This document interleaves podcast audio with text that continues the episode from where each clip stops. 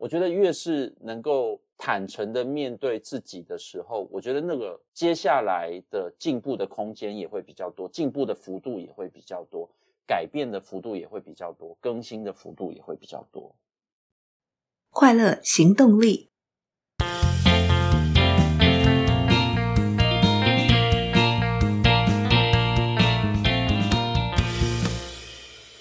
他是一位在台湾长大的韩国人，他是陆家动物医院院长，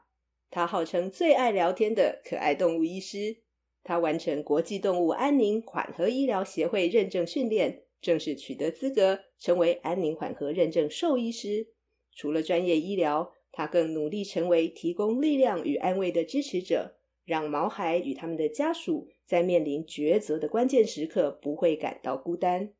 让我们欢迎今天的快乐大来宾金信全金医师。Hello，Hello，快乐行动力，大家平安。然后各位朋友，大家好，我是兽医师金信全。好，金医师同时也是《金医师与猫咪狗狗每个选择都幸福》的作者哦。那很谢谢院长那么忙还抽空录节目。读完这本书，我才对于专业兽医师在进行医疗行为的时候，需要考量许多复杂的事情，有一点点初步了解。今天很荣幸能直接访问到您，希望趁这个机会，请您跟听众朋友们分享，在您为毛孩做医疗选择的时候，需要考量些什么？哦，这个部分其实很多，当然有很多需要考量的点。像是我们怎么对待一个疾病，或者是医疗的这个处理的方法。可是现在有越来越多的研究相关报道出现，呃，兽医师们往往会忽略一个蛮重要的事情，就是有关于家属的部分，就是家属的对于医疗方面的承担的能力，这包含他们的。情绪成本、时间成本、体力成本、心理压力成本，有各式各样不同的因素，会导致临床兽医师在现场，我看到一个疾病的时候，我会想到说，我应该要选择 A 套餐给这个家属，让他去治疗他的眼前的猫咪，还是我要选择一个 B 的方案给他说，诶，其实我觉得这方案或许会比较适合你哦，因为这个一天喂三次药对你来讲压力比较大，也许一天两次会比较好。所以啊、呃，在为毛孩做医疗选择的时候，我觉得兽医师在啊、呃、面对的呃面向会越来越广泛，他不再只是一个医疗上面的决策者跟执行者，他可能也同时是要去跟家属做协调，并且要去试着。同理，这个生病毛孩的家属，或甚至是他们目前家庭所处的气氛环境之下，所做出来一个最适合给他们的一个方案，这样子。嗯哼嗯哼，我们平常看在外面看，如果呃对于这个产业不了解，其实会觉得，诶，我看到的东西。真的好表面，没有想到说背后其实要考量的层次那么多，不只是毛孩本身的治疗的状况，依他的病况的专业考量，也包含到家属的部分的情况。那您如何去同理去做这些很关键的决策？毕竟每一个毛孩对于呃它的主人来说，都是一条非常宝贵的生命，对您来说同样也是。是，我觉得呃，应该是说，其实刚刚提到说。好像我们看兽医师这份工作，或者是在动物医院发生的事情，可能是从外面来看，好像跟实际深入一点的了解不同。但其实我想到的是，每个人的工作，每个人的生活也未尝不是这样。就是说，大家的工作，其实我们我们看到的，也都从外面的人来看，其实也都是看到一些。啊、呃，比较是我们认定的状态，但是其实里面有非常多不为人知的这个辛酸，其实有非常多的学问跟专业的能力，所以对于对于这个部分而言，我觉得我觉得渐渐的去了解一件事情，渐渐的去明白我们在呃打交道的，其实并不是这个任务应该要怎么样完成，就是那个过程。就是怎么样把事情完成这件事情，嗯、我们以往过去可能在工作上面比较多会 focus 在这件事上，但但其实后来，呃，慢慢我们会发现，其实如果在社会当中工作久了以后，就会发现，其实真正要去面对的，或者是真正要去解决的，或者是真正要去建立的，其实是关系，就是人与人之间的关系。所以，呃，哪怕是这个不会说话的这个毛小孩，但是其实真正我们应该要去 handle 的，除了我觉得医疗是再基础也不过，就是。你如果生病了不会打针，生病了不会开药，不知道开什么药，那就是该打屁股。我觉得那个是最最基本的事。但是，对，那是基本的。但是除了这之外，不能只做到这样而已，而是更重要的是怎么样去了解、理解眼前的这个人，带狗狗来的人，带猫咪来的人，他的其他的需要是什么？因为有可能很单纯，就是。这一对夫妻，他们最大的需要就是眼前的猫得到最好的医疗，哦，那就结束了，一切都没有问题。然后他们没有任何经济上的压力、时间上的考量，有各式各样的什么成本上面的问题，然后好好的治疗它，我觉得这没有问题。但是眼前的这一对夫妻，搞不好他们两个人正在吵架，呵 呵就是，所以对于怎么样。医疗猫这件事情，他们可能各自带着不同的看法。那可怜的就会是这只猫，因为这只猫可能在在跟男主人相处的时候，它是被这个男主人的方式对待；在，在跟女主人相处的时候，可能又是用另外一种模式对待。所以，其实真正要处理的是怎么样达成一致。所以，你刚刚有提到说，诶，这些部分应该要怎么样去执行呢？怎么样去了解，或者是去同理人的需求？我觉得工作那么久的时间，我发现有一个蛮简单的一个小秘诀，就是先花很多时间去听对方说话。嗯哼，我觉得对方讲的越多，然后我就会知道说他的口中说出来的话里面那个真正划线的重点在哪里，以至于我可以就这个重点再去跟他做进一步的讨论。那对了，前面我们有谈到就是。您有完成国际动物安宁缓和医疗协会的认证训练哦，所以我想请教金医师，我相信很多听众朋友并不是那么清楚在，呃兽医这个领域里，什么是安宁缓和医疗？对于主人来说，为毛孩选择这样的医疗方式又有什么意义呢？安宁缓和治疗是一个现在比较越来越多被重视的一个相关领域。因为毛孩的数量开始增加，然后兽医医疗的水准也慢慢开始提升，所以像人一样，我们毛孩的年龄也开始逐渐的拉长，也就是开始出现老龄化的 这个毛孩的族群。我们发现，呃，在毛孩的年龄的拉长的过程，开始进入老龄化的阶段的时候，我们发现其实有很多的疾病是啊。不太需要做所谓的过度积极的治疗，反而进入一个比较和缓式的治疗，对毛孩，对我刚刚提到的家属而言，其实都是一个比较合适的状态。就我举个例来说，过往我们在治疗猫咪的肾脏疾病这件事情，大概在二十年前，只要我们发现猫咪有肾脏病，我们一律就是让猫住院。然后呢，我们就开始打打点滴，然后喂它吃这个处方饲料，然后它不吃，我们就灌它吃，然后呃有各式各样的相关的症状会呕吐，我们就给它止吐。我们发现一件事情是，猫咪住在医院里面，其实它它反而更紧张，它反而更不吃，然后它反而这个疾病的复原的状况更差，结果。后来就衍生出不同的医疗方案，也就是我们改变了这个猫咪的这个肾脏病的治疗方法。我们从住院治疗变成居家治疗，我们从呃这个静脉点滴变成皮下点滴，我们从强迫灌食变成是尽量鼓励它，或者是用各式各样的方法让猫咪可以进食。以后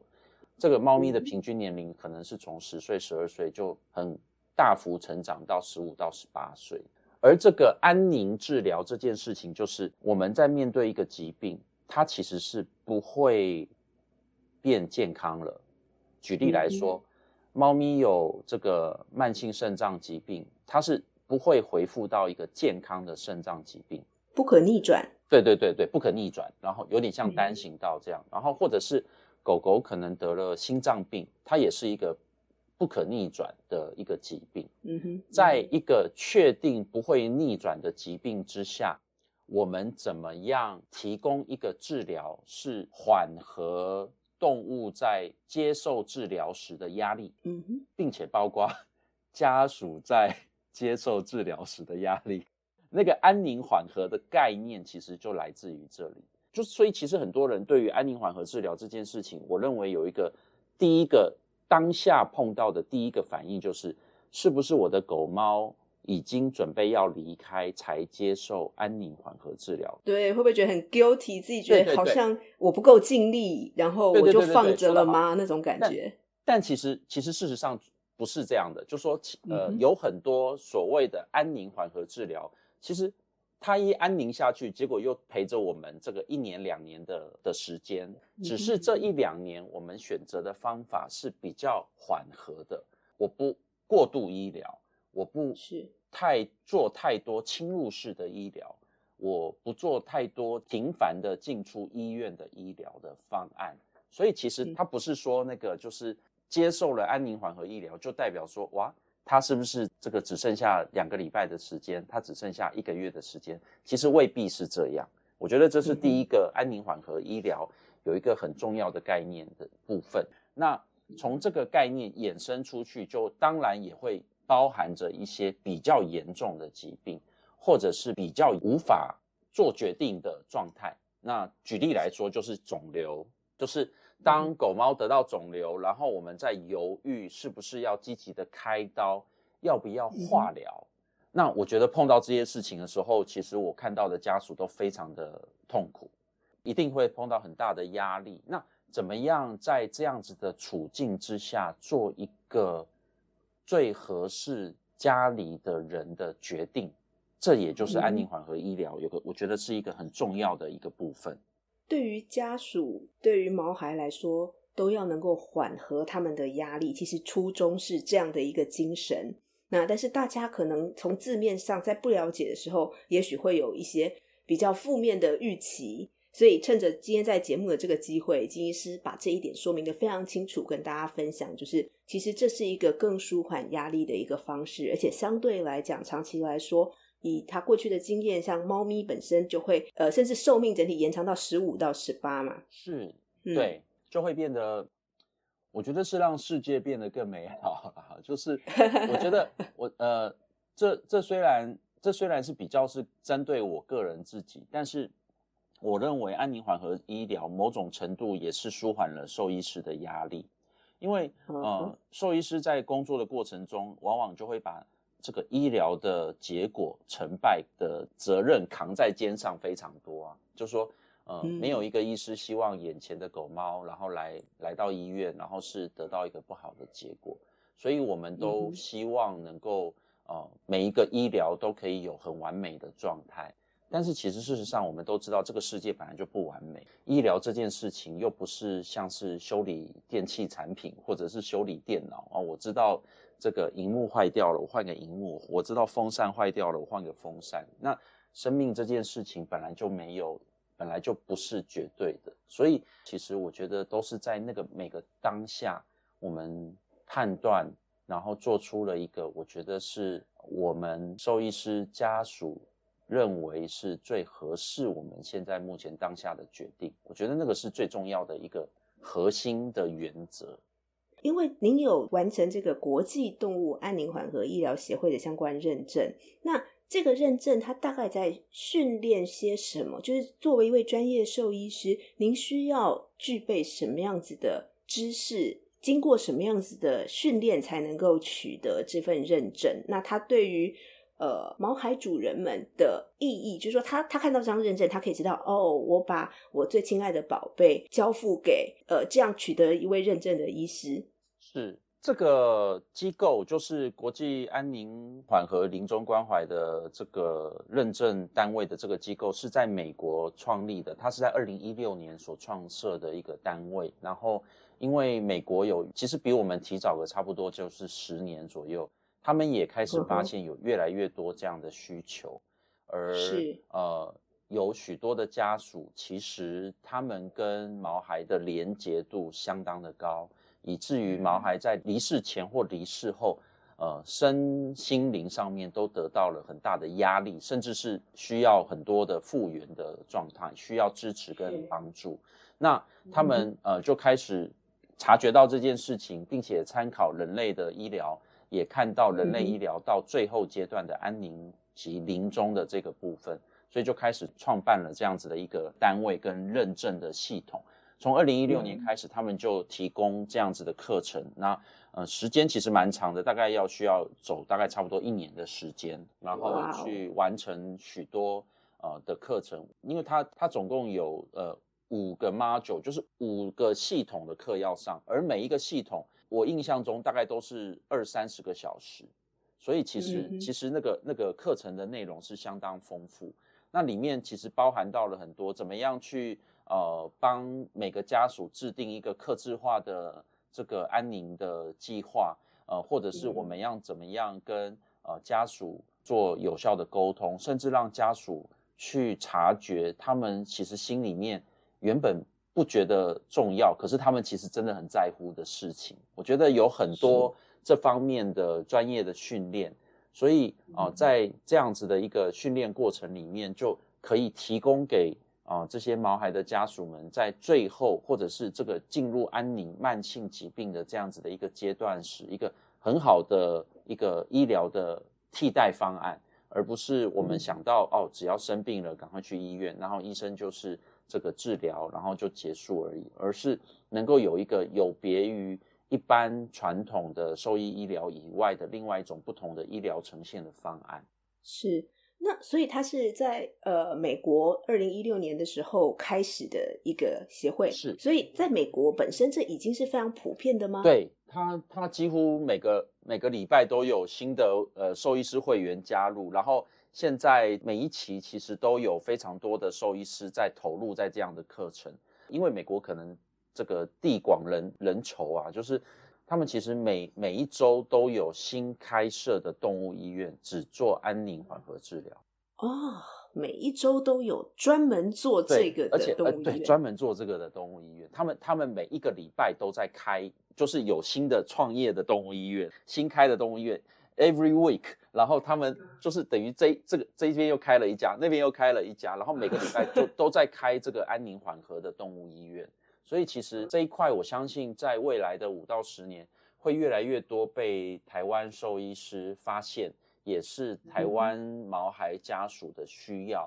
然后我相信我不会是唯一的一个，我相信之后也会有非常多兽医师会加入到这样子的一个医疗的行列当中。我觉得有更多不同的兽医师加入，以及更多不同的动物医院加入，我觉得会让。毛孩家属有更棒、更好的这个安宁缓和的这个医疗的环境。嗯哼哼，这真的是很很重要的一件事情。我想对于家属来说很棒，他们得到了非常专业的服务，在整体的身心灵，毕竟面临一个这么亲近的生命啊，出了一些身体的状况，会有很多关键为难的选择，啊，很多的茫然与无助。那如果有一位呃受过非常专业的训练，而且是针对于这方面应该怎么处理的训练的专业的医师来协助他们走这段路，做这些决定，我相信对于主人来说，对于毛孩来说都是很大的福气。对啊，因为其实我觉得，我觉得在医疗的过程里面，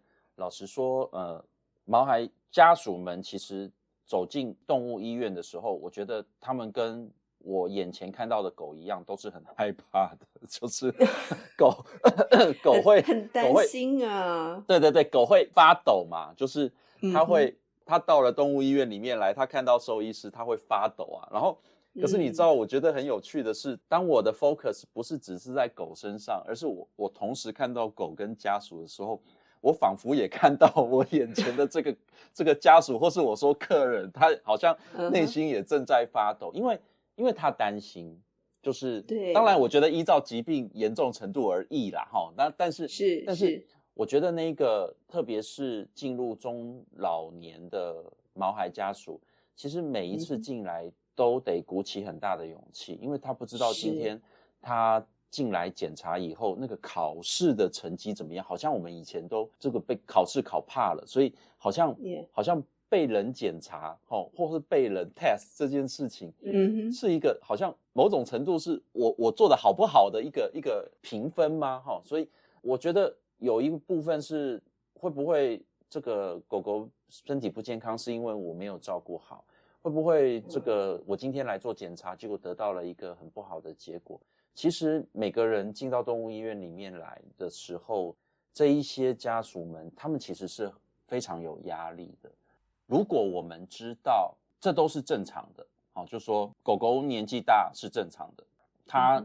明年一定比今年多一岁嘛，它本来就是一个正常的过程。我们也知道，我们也有一个。不太多苛求自己，或者是自责心，说，诶，其实毛孩会老，毛孩生病这件事情，并不是我们是一个不称职的家长家属，而是这就是生物生命的正常正常的过程的话，我觉得那个那个进来时的某一种压力就会少很多。我相信现在有越来越多的兽医师都是如此，就是他并不是带着一个说，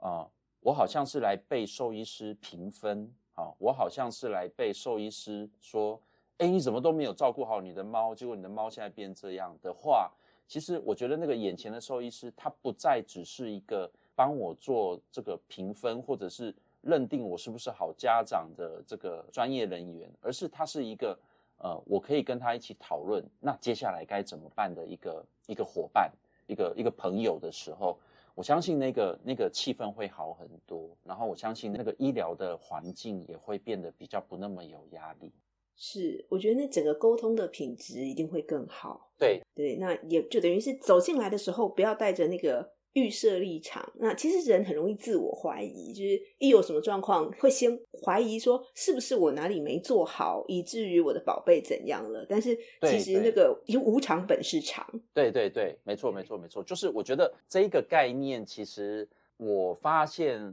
自从我开始在推广这一个安宁缓和医疗之后，我觉得至少。到我的动物医院里面来的家属们也越来越多，可以接受跟比较可以轻松一点的来面对这样子。哇，我觉得真的是能够引进这样子的一个方式，取得这么专业的认证，我觉得真的是毛孩主人跟毛孩的福气啊！没有啊，就是呃，这这我觉得，我觉得这这其实是一个这个时代进步之下有的产品吧。像人也是有安宁。缓和医疗这件事情，人有对对，可是如果你是说这个四十年前、五十年前，那我们都没有办法进入这样的一个一个享受的状态。我觉得随着科技的进步，随着时代的进步，随着这个人类一直不断的在我们各自的工作岗位上面一直努力之后。呃，像人类医学就发展到这个阶段，兽医医学同样也发展也发展到这个阶段。我们聊完以后会觉得说，哇，这个真的是对毛孩很棒，对家属很棒，对兽医师很棒，就是因为我们在这个工作跟这个领域上面一直不断的求进步之后得到的一个其中一个很棒的一个状态，而呃，就是我我刚好只是在这个里面。参与在其中一个部分而已，因为兽医医学也有很多更专业的、更医疗层面的进步，其实是更能够帮助这些毛孩他们在面对一些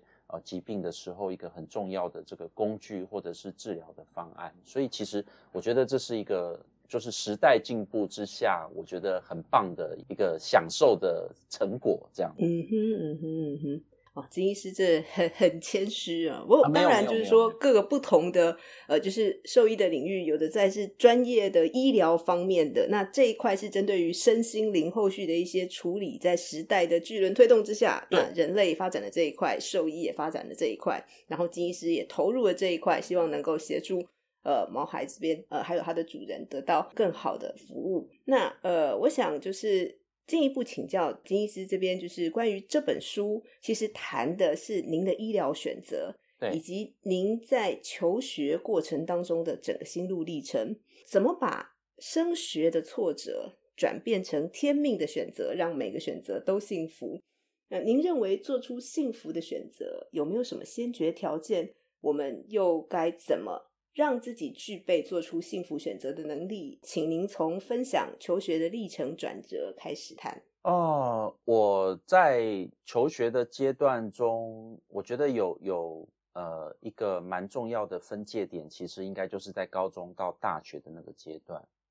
嗯、那我我高中是念念建中。嗯哼，大家都觉得哇，建中很不错啊，这个建中是少数人才有办法念得到。我觉得的确是，但是其实我进了建中以后，呃，让我大开眼界的就是我看到有更多比我更厉害的人在里面。然后其实我我原本以为我好像还蛮厉害的，其实在放到一个另外一个鱼池里面以后，我就发现我不是那个很会游泳的鱼这样子。那。呃，这只是在台北市嘛，如果放大到台湾，那就那就更是如此，或是甚至放大到全世界，我想也是这样。所以求学的时候，我在我认为我是在从高中开始，我就面临到说，哦，原来我我的能力跟我我的这个实力，或者是我我可以发挥的程度，哦，跟许多人相比，我原本以为我很擅长的，其实或是我很厉害的，其实也不见得一定是这样。所以，其实，在面对大学考试的时候，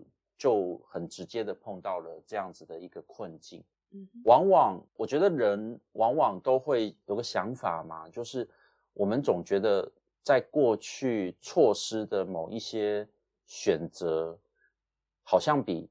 现在的选择更好。我举例来说，就是啊，如果假设我今天中午要吃这个饺子，还是要吃饭？然后我选择吃饭了，嗯、然后我到下午以后我肚子饿了，然后我就在想说啊，我应该要吃饺子的，因为我比较不会那么饿吧。好、嗯，就是我们在那个选择过后，再过了一阵子以后，人往往都会去回想说啊，会不会 What if 我做了另外一个选择，嗯、我就比较好一些，或者是哇，那个结果会不会带给我更好的成效？所以啊、呃，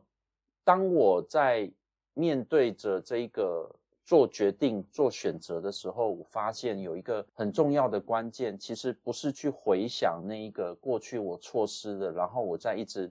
你知道，就是无限想象那个美好的画面。纠结在过去。对对对，纠结，我觉得说的很好，就是我觉得，我觉得并不是纠结在过去的那个，说我好像呃，在 A 跟 B 之间，我选择了 A 以后，我们就我就一直在想象，其实 B 一定是更美好。我觉得。我觉得那个是我们没有办法回复的状态，就是所有的电影里面在演这个时时光旅行的，就是可以回到过去或者是跳跃未来的。我觉得那个电影或者是连续剧或多或少都在讲一个隐隐约约在讲一个概念，其实是现在的最好，就是你不要打乱那一个，就是对不对？就是那个那个时光打乱宇宙的顺序，时光的顺序。对对对对。所以，所以我觉得这一个。做出幸福选择有没有一个有没有一个先决的条件，或者是我们应该要怎么具备那个做选择的能力吗？我觉得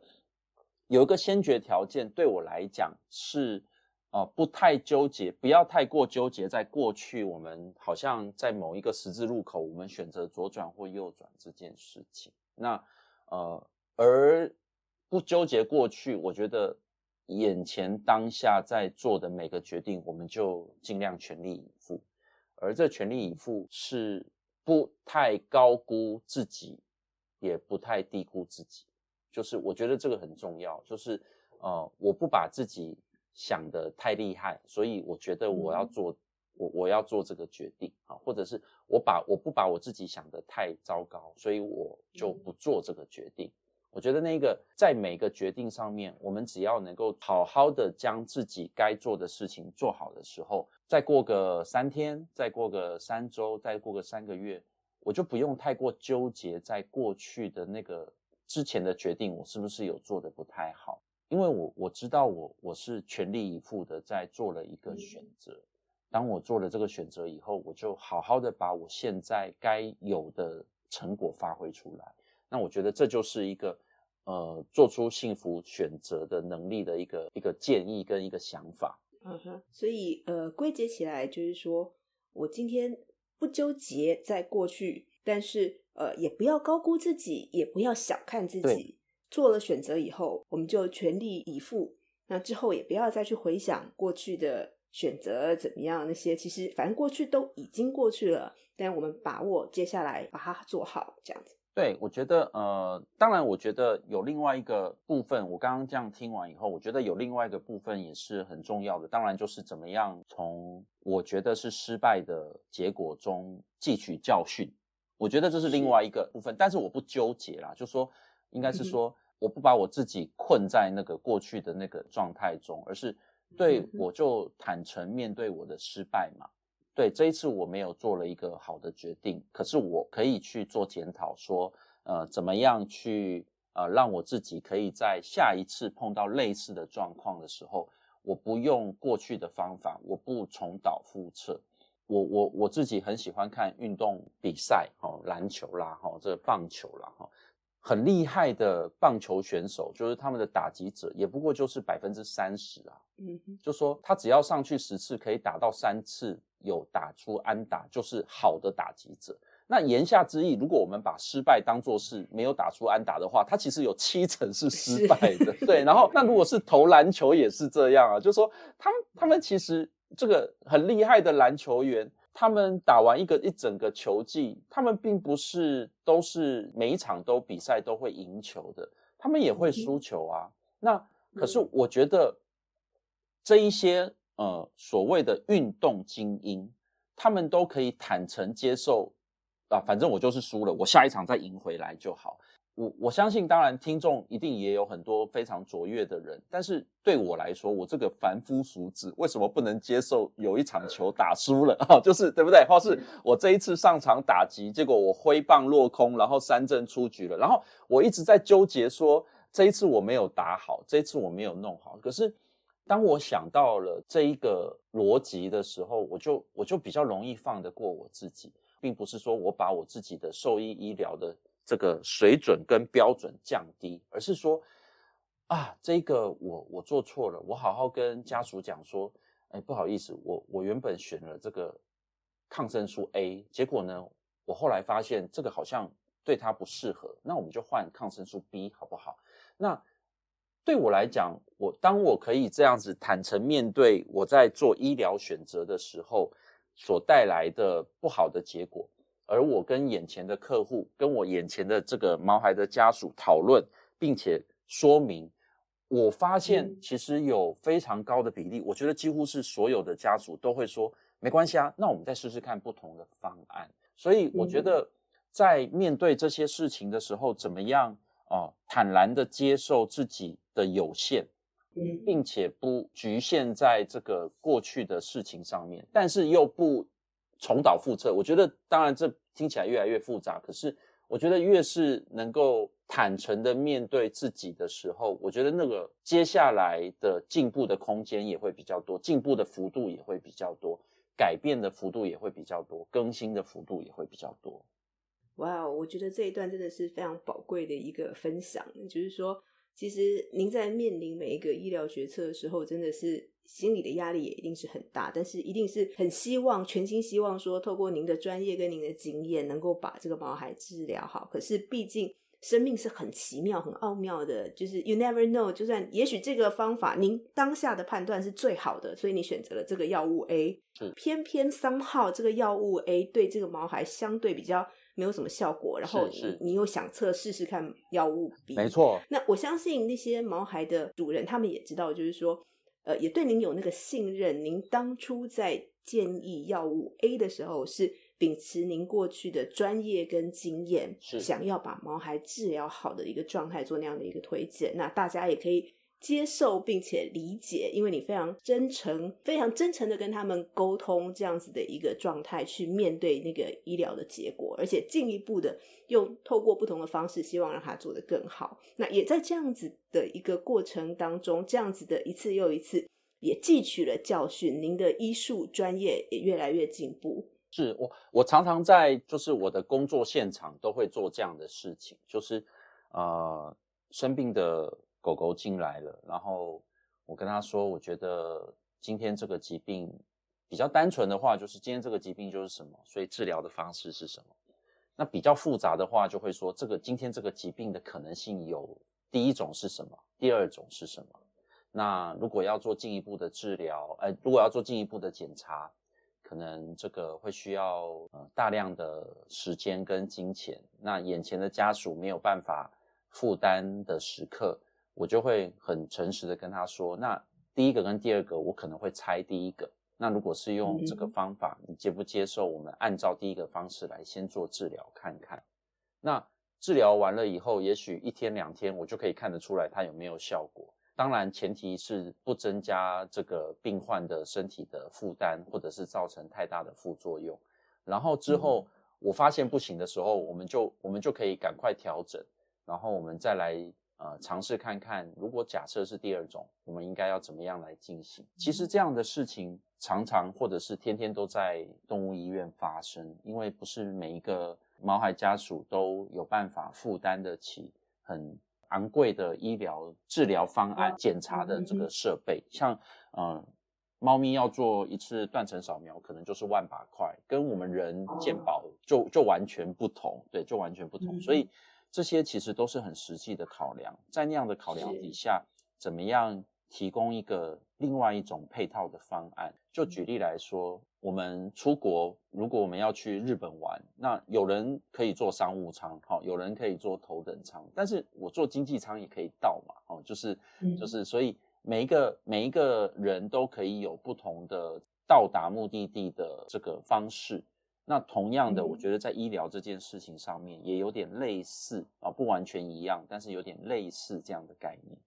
好，呃，我也想请教金医师哦，就是。书中您写出了对于选择的定义是依照价值观与信念做出决定，并且以负责任的态度完成这个决定。想请教您，认为做到什么程度才是负责任的态度？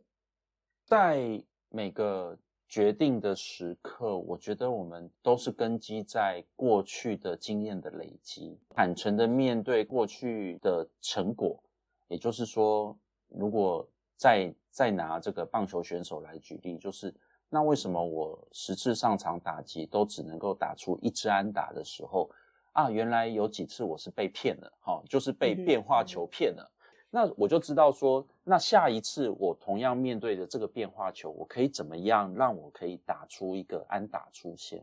所以我觉得那个负责任是，如果是从过去来看，是我怎么样好好的检讨过去。我应该打安打而没没打安打的 situation 那些状态啊，那现在就是我怎么样好好的把我自己的状态调整好，我是不是有好好做好自己的管理，让我自己的这个工作或者是学习处在一个好的呃状态当中，然后怎么样好好的上场去执行挥棒的这个任务跟工作，我觉得那个是。另外一件负责任的态度。那从未来来看，我刚刚听完以后，把它想成过去、现在跟未来。从未来来看，我觉得是怎么样设定一个目标。我现在需要的目标是什么？然后我我不会上场打击的时候，我在想说，我又要打安打，又要打全垒打，哎，我又要打短打，我又要打全垒打。我觉得这不可能什么都要，对，不可能什么都要。所以。设定好一个目标，然后去执行这个目标，一次做好一件事情，我觉得是另外一个对于未来的方向上一个负责任的态度。就是，当然我们都会，我们都会戏称说，这个小孩才做选择，我我全都要哈，类似这样子的 这样子的状态。当然，从某个角度而言，我们我们会我们会这句话可以有不同的应用跟解释，但我觉得在。在工作上，在学习上，我觉得设定一个目标，然后专心的往那个目标前进，然后达成这个目标，这一次的任务就达成这个目标，我认为是一个负责任态度应该要有的表现。OK，所以从过去、现在到未来哦，我刚刚听到一开始过去是，如果以棒球的角度来讲，是专注在，诶，我要如何去把自己。的打击率，把自己的状态调整好。是。那现在其实，当您成为一个管理者，您开始考量的就不只是您个人的专业程度，包含到我如何把陆家动物医院这边的经营经营的很好。那也是对我的同事负责任，然后也是对这个社会负责任。我们的每一次集体的治疗，如何能够达到更好的一个品质状态？不过我想要了解的是说，您刚刚有提到未来那一块的期许，对，您自己对于除了呃个人本身之外，我想请问两个面向，一个是您个人对于自己未来的期许，以及您对陆家动物医院的期许，您怎么去呃实现您认为身为一位兽医师的使命？已经你已经一路走到这里，呃，我觉得。我觉得使命都来自于兴趣啦，是，也就是说，也就是说，呃，当我很想要做这件事情的时候，慢慢发展出来，到某个阶段，我好像就变成了一个可以帮助身边的朋友、帮助身边的人的一个事情。举例来说，就是我开业以后，其实没过多久，我非常有兴趣在做急诊跟重症。急诊跟重症，所以哇所以我我的动物医院在某个某一个时期是有接夜间急诊的，嗯哼，然后我们有做二十四小时看护，我们有做很多相关的这个这个医疗的服务。那个时候我的使命很简单啊，我就是我就是要尽量去接触这些很严重的病患，然后怎么样提供一个很好的医疗服务。嗯哼，那那个时候因为我对那个方面有兴趣，呃，我也可能去。国外的研讨会上了研讨会以后，觉得哇，这一块真的可以刺激这个兽医师的肾上腺素哈，就是像我们看到很多。这个医疗剧里面看到哇，就是突然间冲进来一个这个血肉模糊的狗啊，哦、那种十万火急的状况。对对对对，那个时候我的我的兴趣是来自于那里，那也有可能是因为这个才刚结婚没有小孩，这个生活过得很惬意，然后一切都很很很很不错的状态。然后等到慢慢有了小孩以后，你就发现哇，肾上腺素不能这样用哎哈，因为家里需要用的肾上腺素更多嘛哈，就是这个小孩不睡觉你也需要肾上腺素，小孩这个吵闹你。也需要肾上腺素，所以后来后来发现工作的面向就渐渐改变成为这个，哎，我怎么样去帮助得肿瘤的毛孩？怎么样去帮助老年的这个毛孩？他可能有很多齿科的问题，他可能有这方面的问题，我怎么样去接触？就慢慢的那个兴趣又开始改变，嗯、所以在兴趣改变的同时，我发现那个我想要。推广的一个理念，或者是我想要做的某一件事情，就也跟着做了一些调整。然后举最近最新的状态，就是从这个从我刚开始二十年前开业时的这个二三十岁的时候的状态，到现在四五十岁的情况的时候，我发现有越来越多的家属需要的是心灵的 comfort，内在的一些支持的时候，我发现哎。我好像做得来这件事情。如果假设是要我三十岁的时候做，我相信我一定会做得很糟糕。那可是到了现在，当我好像具备了某一些条件，比如说家里的青少年，呃，我都可以这个安然的这个面对，好，然后这个 青少年们的这个烦恼哦，我们可以去陪伴他们的时候，你发现那个。你的这个 variety 就越来越大，你的心理素质也强大，同理心，对对对，同理心也增加，沟通力也增加，然后就 是这些东西都增加的同时，我的工作的兴趣就慢慢又转变成另外一种不同的形式。所以，呃，与其用先从这个很大的使命感，或者是很大的抱负感，从那个地方去回溯，说，哎，那我现在在在做什么？我觉得这并非不行，可是从我的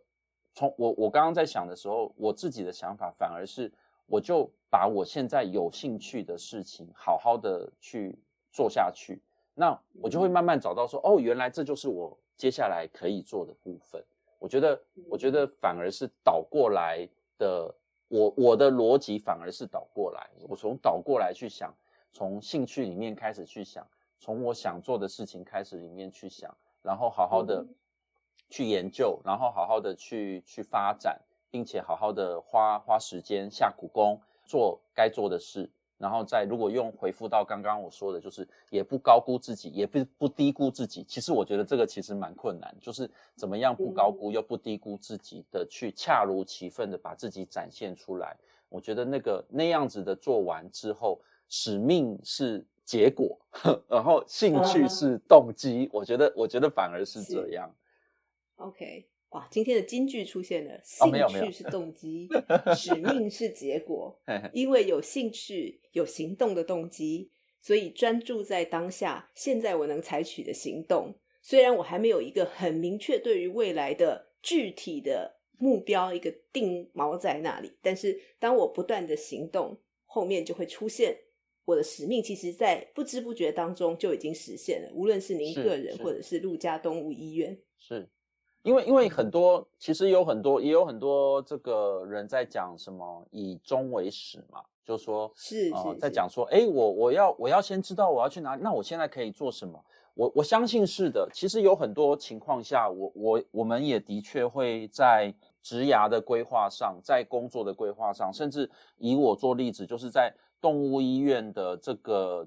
医疗的过程上，甚至呃刚刚提到的动物医院的。呃，这个经营管理上的确以终为始是一个我们不能不能去忽略的一个面向，但是呃，有另外一个部分，我觉得反而是我们会不会就因为这样又太苦待了自己，反而是说，诶，那我真的有兴趣的事情呢？我真的有觉得热情的事情呢？我我我会不会又不知不觉的，